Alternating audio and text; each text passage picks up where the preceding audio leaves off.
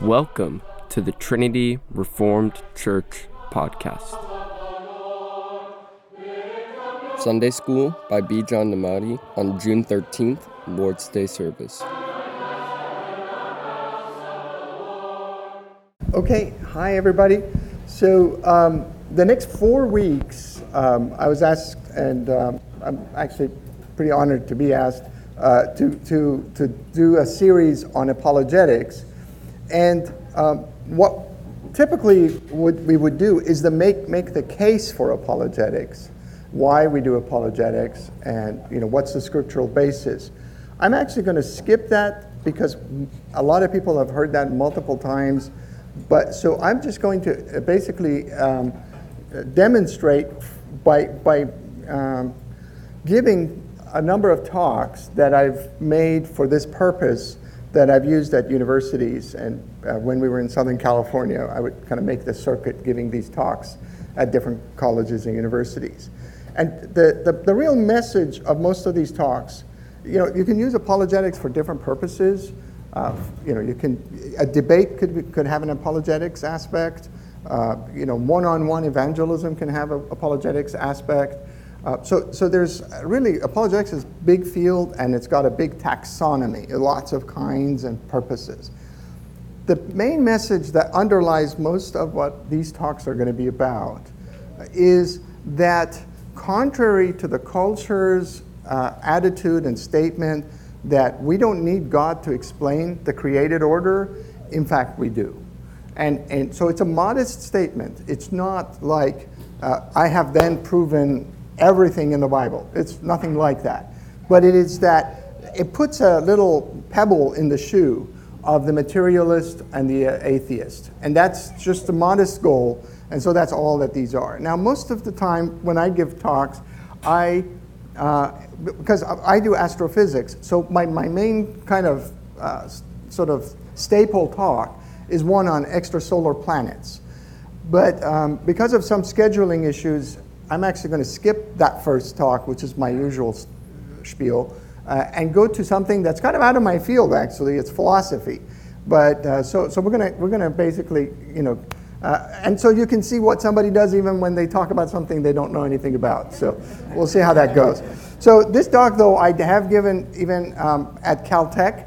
Uh, so this uh, usually the way this kind of thing works is there are Christian student groups or uh, you know Christian organizations or faculty clubs or whatever, and they will sponsor a talk and then they invite a speaker. So this is kind of think of it that way. So just kind of with that little introduction in mind, that's this talk was called, and it has sort of a uh, sort of a academic kind of sounding title, limits of in, re, limits of reductionism.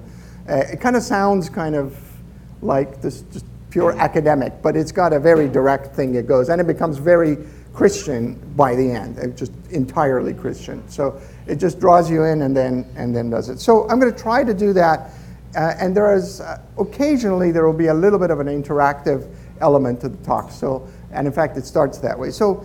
Um, this talk again is about reductionism. It's a particular kind of philosophy about the nature, uh, how we describe reality. So I'm, I'm going to start with asking a question. What is reality made of? If I ask that question and flash the picture like that, that's like a supernova remnant. And I said, what is reality made of? What, what, would you, what would it kind of make you think I'm trying to say? Matter, energy, things like that. If I then showed you that picture too, what would you say? What is in reality? Beauty. Beauty is in reality. There's an aspect that that butterfly's wing on that pretty little twig with the, with the leaves and the flowers captures that. I mean, there's beauty in that picture of the supernova remnant, but there is a special beauty in this one that doesn't look random. It looks gratuitously beautiful. And then if I showed you that, what other aspect are we looking at? Relationships, love, family, you know, that wasn't captured in the supernova remnant. So that we experience life in a many diverse aspects. We don't experience just a material energy, force, energy, force. You know, you know that, that is not our, rela- our, our the way we interact to, to, the, to, the, to, the, to the created order, to the world. In fact, um, there's a, and a lot of this talk is borrowed from Roy Clouser's book called The Myth of Re- Religious Neutrality, that I think is quite good. And, and, and Roy Clouser, who's following a Dutch Reformed philosopher, Her- Herman Dooyeweerd, um, basically uh, talks about uh, a list, and, and, I'm sorry that the brightness is not very, very high, but the, a list of the aspects that you could come up with, and this is not a like the best list. There could be other lists that would better. But the list kind of goes something like this. At the most primitive level, reality can have, for example, what we would call a numerical aspect. You know, the thing exists, I can count it. Here, one, it's right here. Two, there's right there. Then there could be a spatial aspect. There could be a temporal aspect. Things move in time and space. On top of that, there could be, let's say, a kinetic aspect. That, that's the motion, or the physical aspect, which has to do with forces. But then you get more sophisticated. Some things are active in the biotic aspects. An amoeba cell, you know, is, is biotic. It has a biological function that the rock didn't have. And then above that, you know, a worm has a sensory aspect. Uh, so it actually senses, you know, things. Um, and you can go up, and it gets more and more complex until you get into, you know, logical, historical, linguistic, social, economic, aesthetic, justicial, ethical, fiduciary, you know, basically confidence and, and faith in each other and, and that kind of thing. So we live life in all of these aspects. We're not just little automata or anything, you know, particles that are interacting the way a proton might react to an electron or something like that. So we live like, life like that. But when we do science, we go the other way. And we, we do something that's called reductionism. And reductionism is uh, sort of a divide and conquer approach. And a divide and conquer approach, you say, look, I know everything's complicated, and the aggregate, which means collectives of things, are really all that we see. You know, we don't see protons, we just see, you know, maybe Avogadro number of protons, you know, that about 10 to the 23 of them in a cup of water. You know, so then we, but that's very complicated. So I will just break it down to this atomic picture and just talk about one little bit, and I'll just say that thing is like, I don't even want to know what it looks like. I'll just say it's a dot. And let me just kind of work at like that because I can't solve the equations beyond that. And that's what the physicists have done. And um, except I lost my place. Oh yeah. So so so working. So I've already said that. So then um, that that actually does work, and that is uh, you know, what people have done. Now, when people do that, it's a kind of reductionism that's called methodological reductionism. It means, look, I admit that the world is very complicated and I have no idea what's going on, but let me just kind of do the, the simple thing so I can actually solve a problem. And when we talk about orbits of planets, think about the orbit of the planet Earth around the sun. What, is the, what does the Earth look like? If you say sphere, I'd say you're wrong because it's not a sphere, it's actually oblate. And then if you say it's an oblate sphere, I'd say you're wrong because it's not an oblate sphere, there's mountains. And it's not exactly an oblate sphere. You see where I'm going? And then there's waves, and the waves actually go like this, right there in the middle of the Pacific Ocean. The waves are going up there. That changes the shape of the, the, the planet and its gravitational forces. So we're always making approximations. We're always making, we couldn't possibly get started if we couldn't make approximations. And that's what methodological rational uh, reductionism does, and there's nothing wrong with it. It's just all you have to do. But then there's a philosophical version of this that we would call the ontological reductionism. And in the ontological reductionism, now suddenly you're trying to attempt to explain all of our experience based on of its few aspects. In other words, now you're saying, no, no, actually, that is all there is. I said it was atoms, just give me the atomic picture, but now I'm telling you, in fact, that's all there is. And that, the moment you do that, now, now those are fighting words. And now we have to talk. Uh, and so, so let's, let me kind of go over methodological reductionism a little bit. I mentioned gravity, you know, like when you think about how that worked, there was for centuries, people observed the motions of the planets and uh, they could see there's order in the motion. It just doesn't do random things, it does certain things at a certain times of the year. And then they saw other phenomena like uh, apples falling on physicists' heads, uh, but they weren't seeming very related um, until Newton came along and said, you know, all we have to do is assume that there is this universal attraction between any two objects in the universe, any two objects, A and B, C and D, A and C, and each one of them, each pair, uh, basically experiences a force that is inversely proportional to the square of the distance between them. So if you double the distance, it, it becomes four times the force. And if you double the, the masses, it becomes, you know, four times the force. And that little law, that will explain the apple falling on my head. It will also explain all the planet orbits. and just mag- magnificent. And that was very powerful. It just did everything. It was so powerful. Of course, Newton also had to invent calculus to then solve this equation. So that was a minor extra detail. But, but in terms of the fundamental law, and by the way, in this thing, this is just the mass in pounds or kilograms or whatever you like. R is in meters or feet, whatever you like. There is one constant that you have to tune. And a theory is good when it doesn't have too many of these tuned parameters. If just would give me one number and I'll explain all the planets if you just tell me where they are.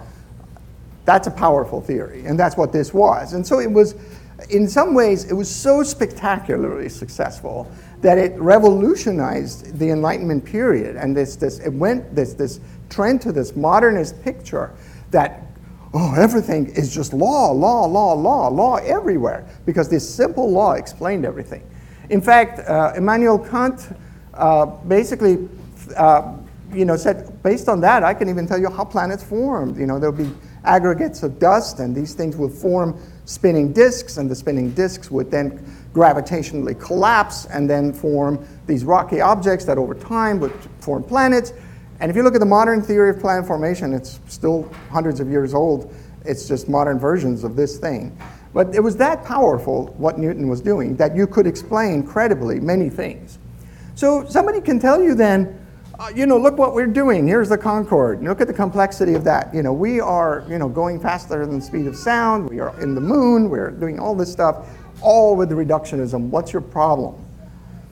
And the thing that we want to say in response to that is just remember, folks, how we started. We're making approximations. That the physical world is available to us as a set of approximations. And I have a, my own anecdote. I was an undergraduate freshman physics student, and we were solving problems of balls bouncing. And we had to, like, you know, how far does it go up? How, you, know, you know, what shape does it have? And that's a parabola. And that assumes that the gravity vector is a constant. No matter where the ball is, it sees the same vector, just pointing straight down. And then, just like near the final, we're going to take the final or something, or one of our major tests, and I'm sitting there waiting for my test paper to come. And the professor walks, and I said, Professor Dreitlein, I, I think I've realized that that's not right because it's not a parabola. It has to be an ellipse because the gravity vector is not really going. He said, You're wrong. He said, You'll always be wrong. and what he meant was, if you want to play that game, just, just turning it to an ellipse isn't perfect either. And, and then he said this thing that has become sort of, it's very small font there, but basically I've carried all my life physics is the art of approximation. It's not that we don't know that it's an ellipse. It's that, that if we keep doing things in the complicated way, you know, things are very hard to do. So we make these approximations. And that was actually a very powerful concept, just to remember. All of these things that we do and do that, we did it with a bunch of approximations. That nature doesn't provide to us everything in, without residue. There is still stuff we don't know. Okay, but in, in a second answer to this is that that methodological reduction is, is powerful, but now let's see what happens if you really want to have the hubris to become ontological about it. If you become ontological, for example, one version of ontological reductionism would be materialism that says uh, uh, basically, uh, so I'm sorry, I'm one slide ahead of myself. So in the ontological reductionism, what we're talking about is what is the origin and essence of everything. Anytime you say we're all nothing but, and then you fill in the blank, you have, you're, you're engaging in ontological reductionism. Because you're saying our essence is nothing but, and then you can say what you like to say for that. You know, you know. And there are two levels of this. Uh, there's sort of the less uh, haughty version called the weak ontological reductionism that says ultimately we're nothing but. You know, we're just, and then there's the the strong one, which is exclusive, that says that not that just that at the bottom, the source of all the different aspects is this, but that in fact there is no other aspect. And I'll explain that in a moment. You'll see how crazy it gets. So, one major example uh, dominant in our culture is the materialist picture. That says that we're all particles and forces, uh, you know, quarks and leptons and field gauge bosons. I'm just throwing fancy physics words, but basically the basic particles of, of, of, of nature. And, and so that everything is determined by particles and the forces acting by particles. That's basically the underlying assumption of most academics. That's what they really think, okay?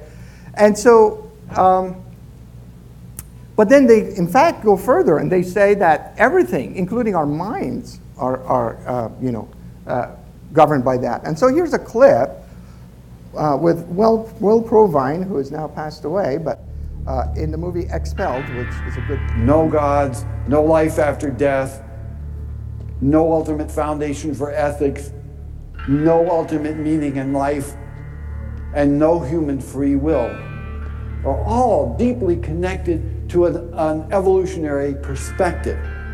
You're here today and you're gone tomorrow, and that's all there is to it. Dr. Will Provine, professor of the history of biology at Cornell University, gave us another disturbing glimpse into where Darwinism can lead.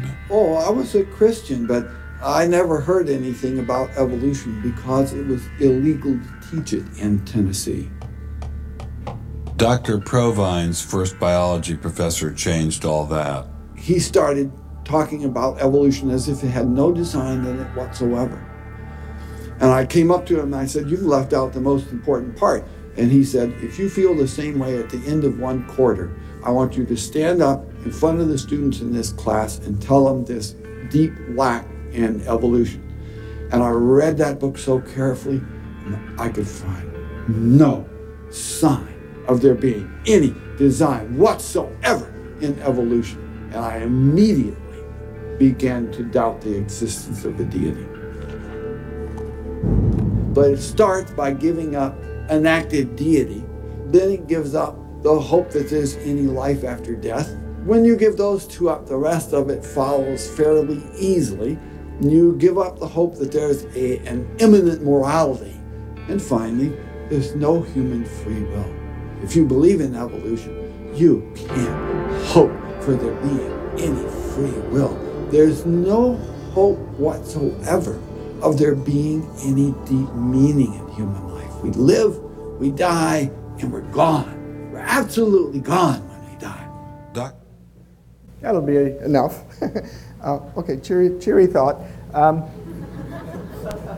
and so, so what he's saying is, in a way, uh, I was at Cornell when, when Provine was particularly at his height, and so I saw a bunch of debates between Provine and Philip Johnson, and actually between my pastor and Provine, that really emboldened this young fellow who is, you know, postdoc and very timid. Um, but uh, Provine was actually more honest. He was, he was actually chiding his colleagues to say, You folks are pretending there's morality within an atheistic frame, framework. There is none. You, you have to admit that.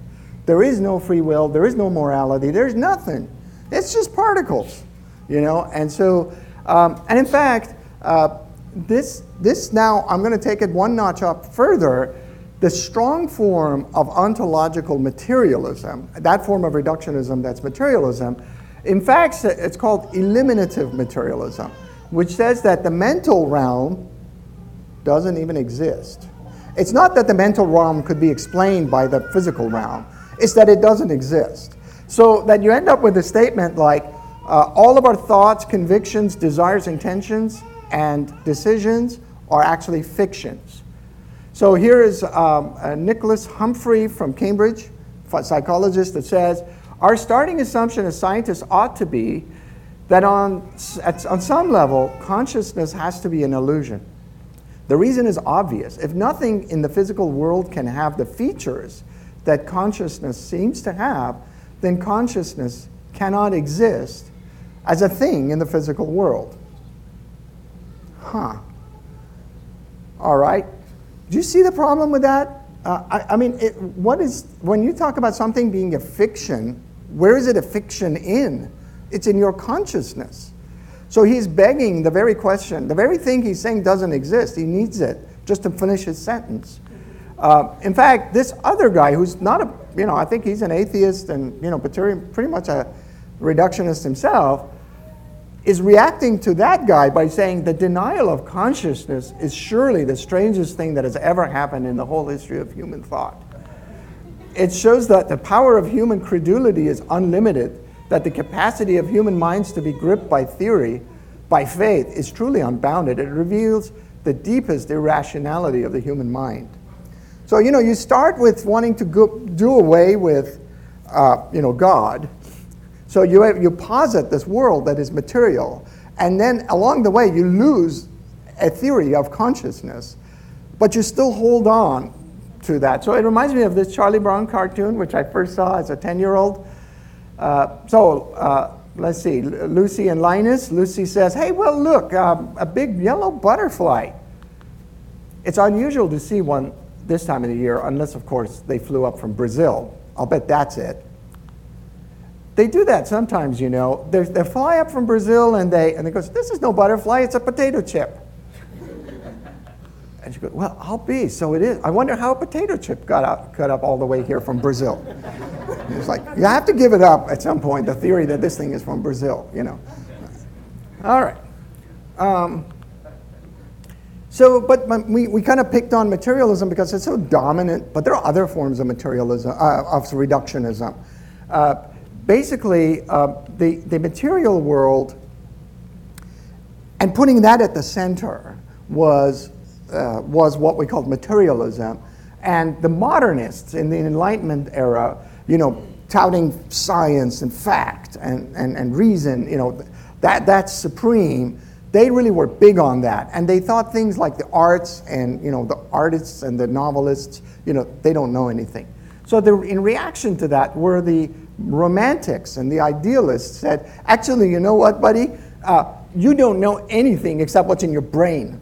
In fact, you have the only perception thing you have is your perception. How do you know there's even an object outside? Can't it be a useful fiction in your brain? As far as you know, couldn't you just be a thinking little blob of matter, or not even matter? You're just thinking something. You're just making this all up. You don't know that there is a chair over there. So the idealists really pushed back hard, saying, no, you're saying creativity doesn't exist? No, I tell you, I tell you, that's the only thing that exists. You don't exist. and so, so this kind of fight between the romantics and the modernists has continued on to this day because the romantics are today's postmodernists. The postmodernists, remember, are the folks who gave us the machinery for woke ideology. The woke ideology ultimately is, is postmodern. And so while this, this stuff, by the way, all of this stuff percolates, they start at the Ivy Leagues, they start at the Harvards and MITs and Stanfords, and they come down from Cambridge and Oxford, and they, because that's where the professors who get the jobs at the big state schools, University of Alabama, well, mostly like Ohio State University, Chicago, you know, those big universities, those professors don't get their jobs unless they came from one of the top four or five. That's where you get your, them. Then they train all the second tier colleges, and they can train all the professors that get the jobs in the third tier colleges. And so what happens is the few elites at the top come up with an idea, as crazy as it might be, in, in one decade, and the next decade you see it kind of you know, going to the next tier. And by two or three decades, something as crazy as you know, these, some of this postmodern stuff ha- is permeated the entire culture. Everybody's getting it. But it starts at the top. So those academics, with their esoteric co- terminology and wording and everything, watch what they're doing. Because 30 years from now, just watch um, among us how much we're having to deal with critical race theory and, and woke uh, ideas right now it, 30 years ago, it was just you know a little thing in the bud, you know, at these academic places. So just a little uh, piece of opinion there. But uh, anyway, um, so the postmodern idea, basically, true in the postmodern idea, truth is defined now as a social construction. And, and so the commu- every community has its view of truth, and, uh, and you can't, if you're not part of my community, you can't judge my assertions about the truth. You see how now tribal, how tribal the idea of the truth is? And that's where you get ideas like, uh, you know, even like, you know, that science is rape or math is rape. I mean, you hear these kinds of crazy words. And it's because you are attempting to assert your white, you know, whatever, uh, picture of the world, uh, you want to ram it down my throat. And I'm not ready for that, or I'm not going to take it, because that's not my, my discourse community you see. And so, so even science that we just talked about, from, you know, in this disjointed way of thinking, on the one hand we tout science, and on the other hand we say it's a social construction only. That's all it is. Um, so that any attempt that you say that you say you, you hold to objective truth, and of course Christianity wants to hold to objective, objective truth, is now considered nothing but an attempt uh, to, in, for one interpretive community, like Christians, to, or uh, modernists even, uh, to ram down their ideas down you know, uh, the throat of others.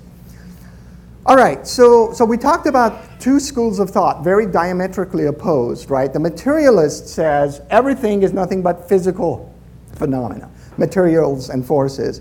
The, um, the postmodernist says no, actually, the only social forces are the only things that are, that are real. But what is Christianity? What is Christianity's position? Christianity's position, the biblical position, we assert that there is absolute truth. There is an objective truth, the way the materialist would say. The materialist does assert that there is an objective truth. But we also agree with the uh, postmodernist in the, so far as to say, but the human reason is fallible, and so we don't get it all right. A community could get it not right but it doesn't mean it doesn't exist. It's in the mind of God it's true. I just can get it wrong. I can get my Bible wrong and I can get my science wrong. So, so we have to be humble as we're trying to un, you know, understand truth. We have to have procedures in place to correct each other and, and, and, and get at God's true truth, right? You know, that's the way the Christian thinks. So in some ways, we can understand the postmodernist and also see their fallacy. And we can understand the materialist and see their fallacy, whereas they are like completely opposed to each other. All right. So now we've talked about these kind of isms, and, and, and we're going to talk some more. Uh, how do we evaluate it? Now imagine like you are talking to a Muslim and they assert to a transcendent creator. They assert that the world was created. They're not materialists, they're not postmodernists, let's say. And now you go, well, how do we tell which one is right? And that can that requires some work to just to kind of make the case, the apologetic case. But sometimes theories do you a favor and self-destruct. All reductionist theories self-destruct. And so we don't even have to bother with them. So, so I'll see, show you how that works. A minimum criterion for any theory or any philosophy is that it has to be philosophically coherent. And coherence means uh, that uh, you know it, a theory is incoherent if it has a flaw that causes it to blow itself up.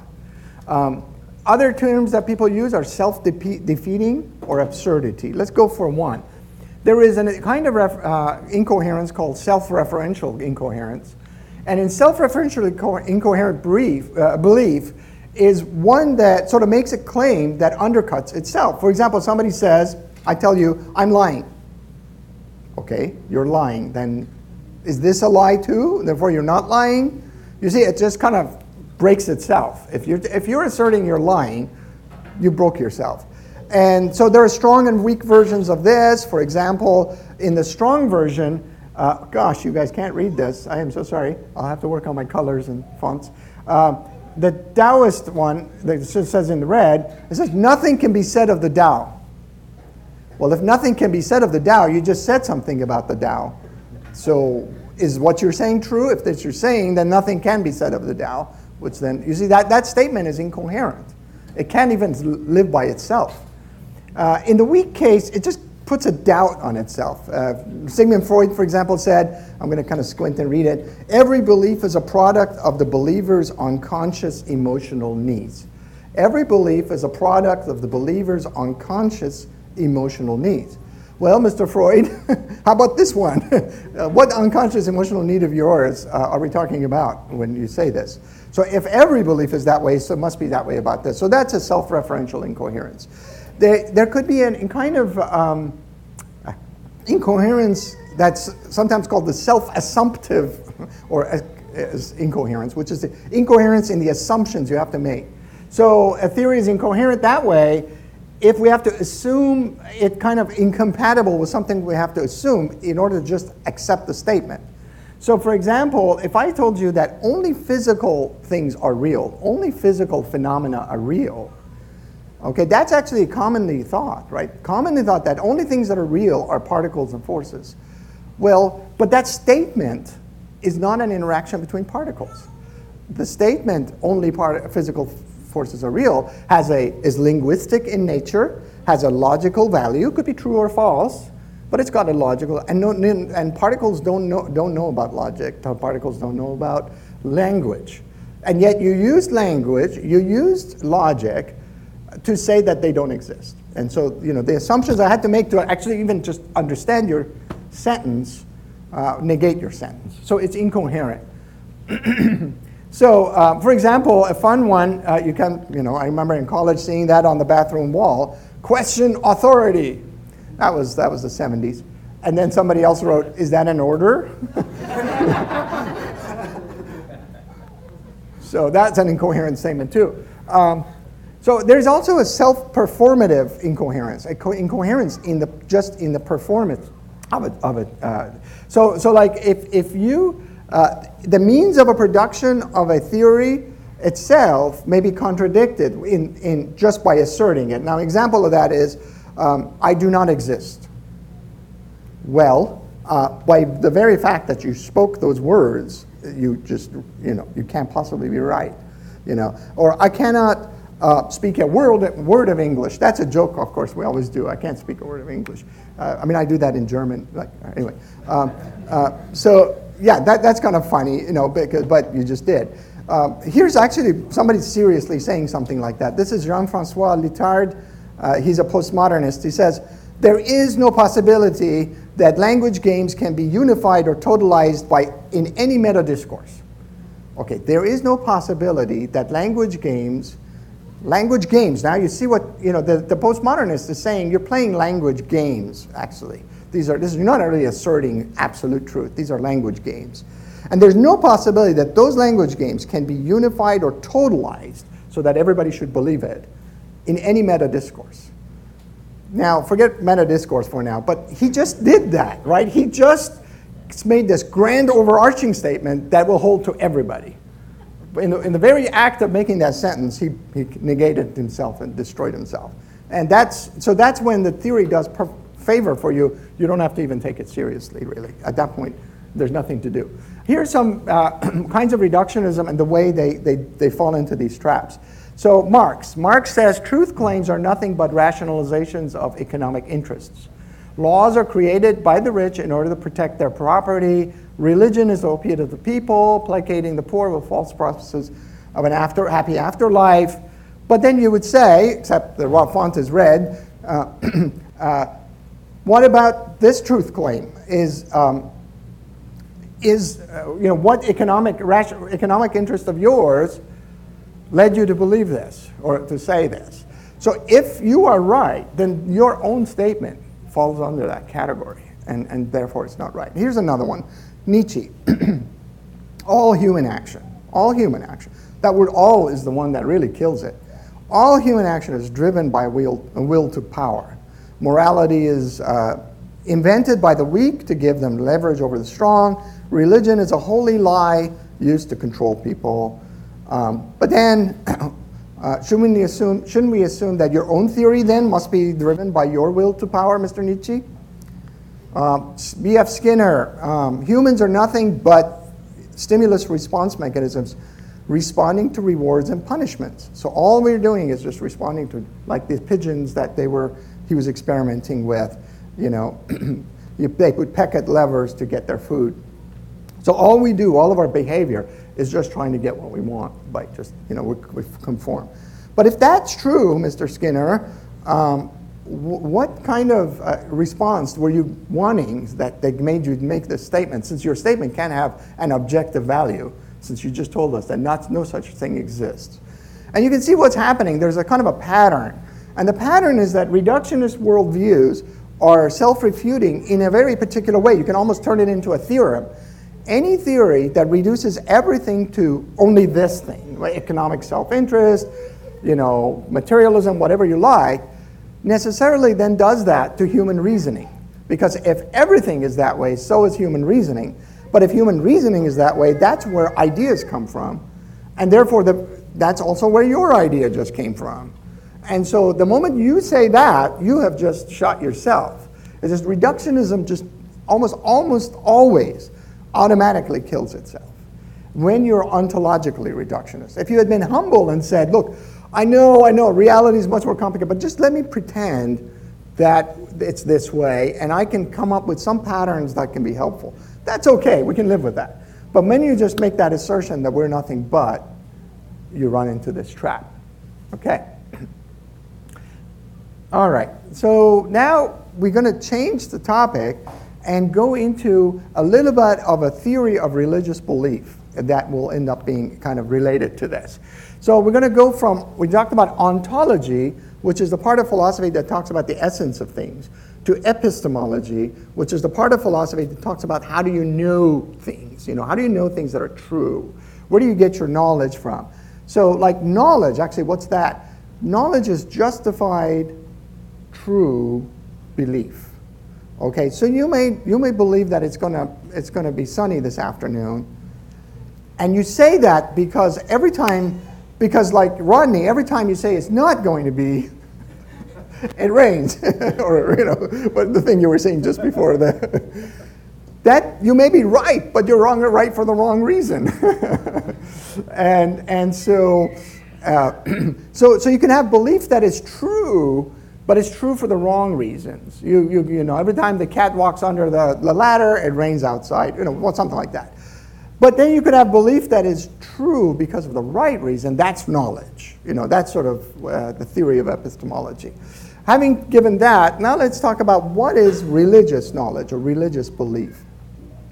And uh, this Christian uh, Reformed philosopher named um, Roy Clouser writes a book on, on um, on uh, religious neutrality, which he shoots down, that there is no such thing as new religious neutrality. And he, he, defines what religion is, and, and it's a kind of a long discourse. So I'm going to tell you what his conclusion is. it, it is a, a religious belief, it's a belief in something as an unconditionally non dependent reality.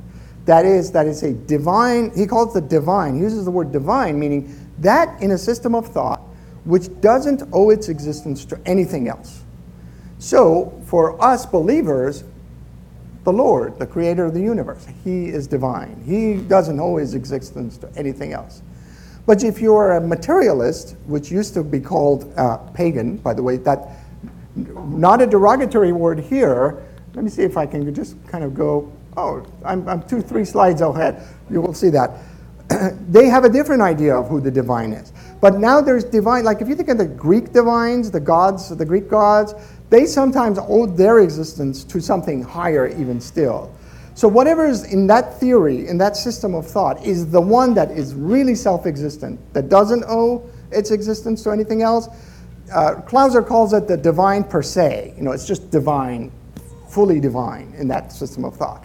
And so, the divine per se uh, is the thing that you want to kind of find out what is, uh, uh you know, what is that in everyone. And so, what it implies is that the religious belief is unavoidable. You cannot away, because the religious belief is always there, because every system of thought, including Richard Dawkins' uh, materialism, uh, he has a divine per se. The divine per se for him is the material world. It's materials, it's particles. They, they don't owe their existence to anything in his thinking. And so you end up with different kinds of worldviews. You end up with, I'll just get up here, you end up with, you know, the, in the reductionist worldview, the, the all of reality is, we'll just say non divine, but a piece of reality, let's say an aspect of reality, like the particles, the forces, that begets everything uh, in, in, in, in uh, uh, that, you, that you experience. The scholastics, and these were Christians, just baptized that view by saying, okay, well, there is God. Uh, he created the particles and forces or these simple, you know, uh, attributes of nature, and they do control everything. They, are, they, are, they do explain everything. So that when you talk to a theistic evolutionist or some proponent of, let's say, biologos, that's how they are thinking. They are, they're completely happy with the reductionist picture of reality. They just say, God made that. Okay?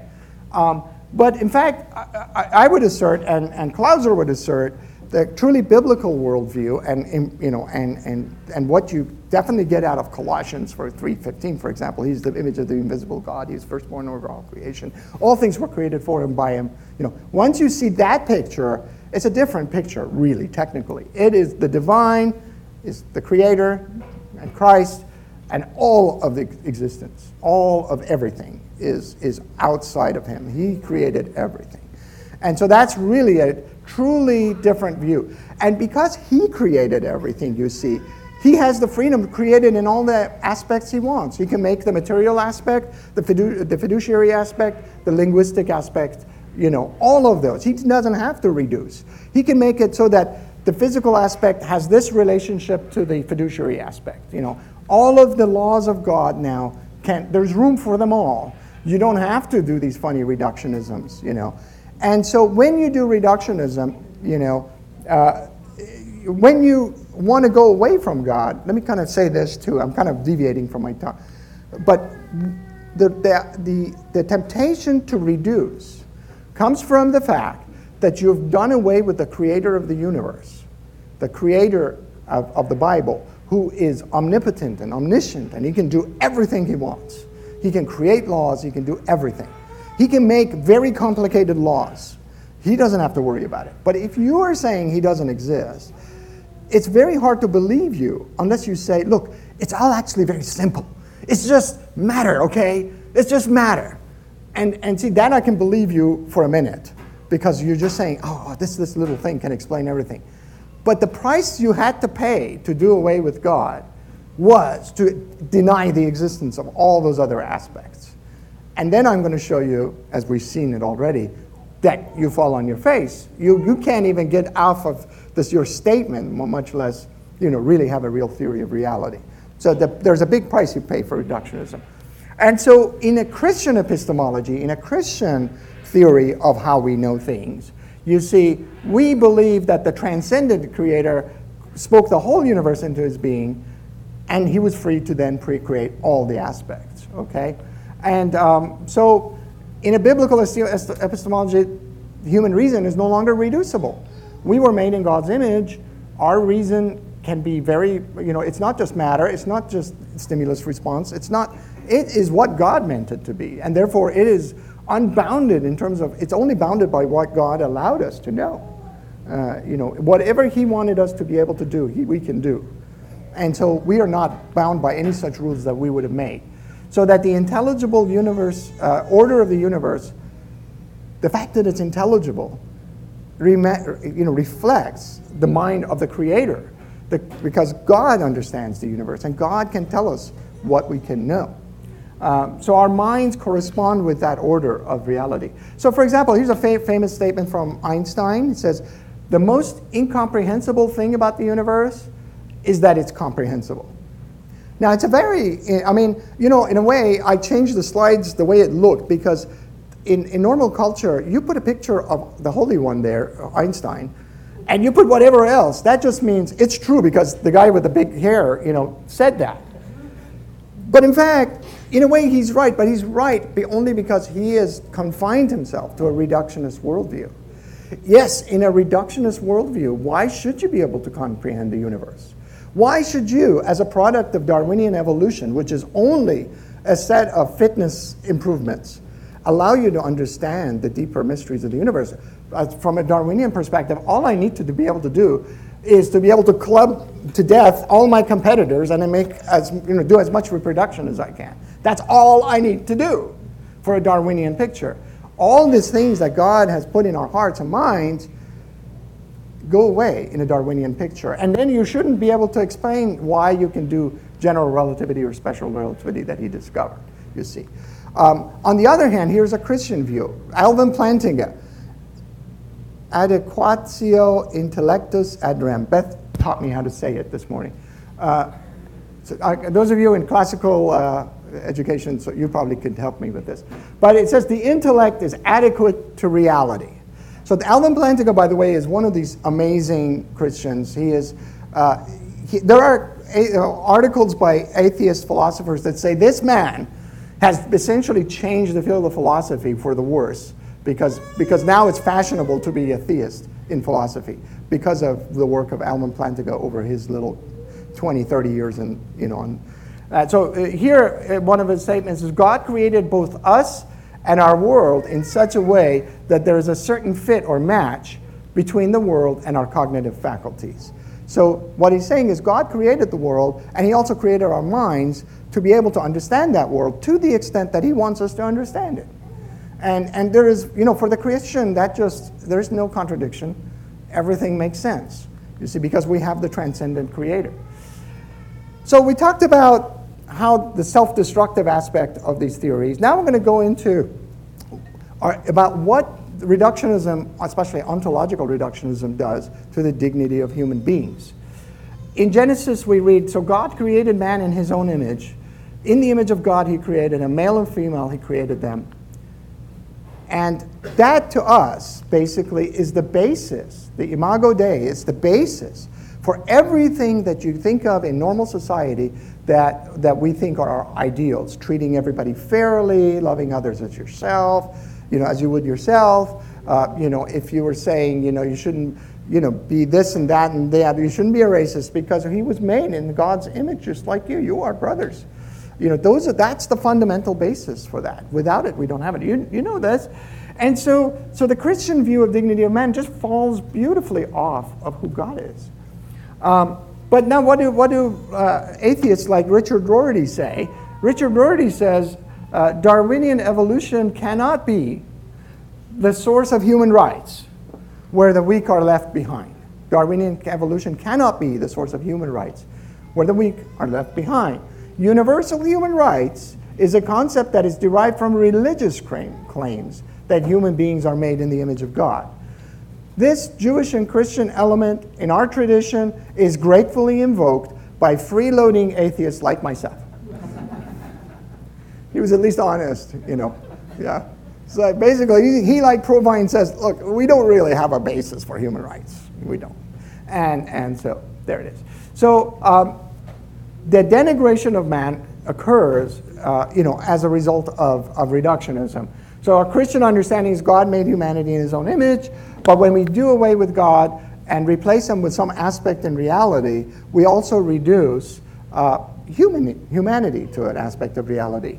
And so when we reduce hum, human, humans to an aspect, when we reduce them from all that God had made them, uh, then we denigrate them. Then we allow for suffering and we treat them as less than human.